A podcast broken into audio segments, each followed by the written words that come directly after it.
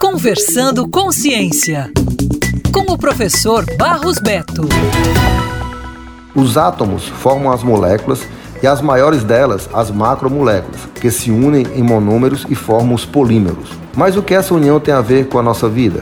Tudo. Os polímeros estão na natureza, na borracha, no amido, no algodão, nos cascos e nos chifres de animais. Um estudo recém-publicado desenvolvido por pesquisadores da UFC em parceria com a Universidade de Laval, no Canadá, revela que esta substância, encontrada também em camarões e algas, pode auxiliar no tratamento de doenças cardiovasculares.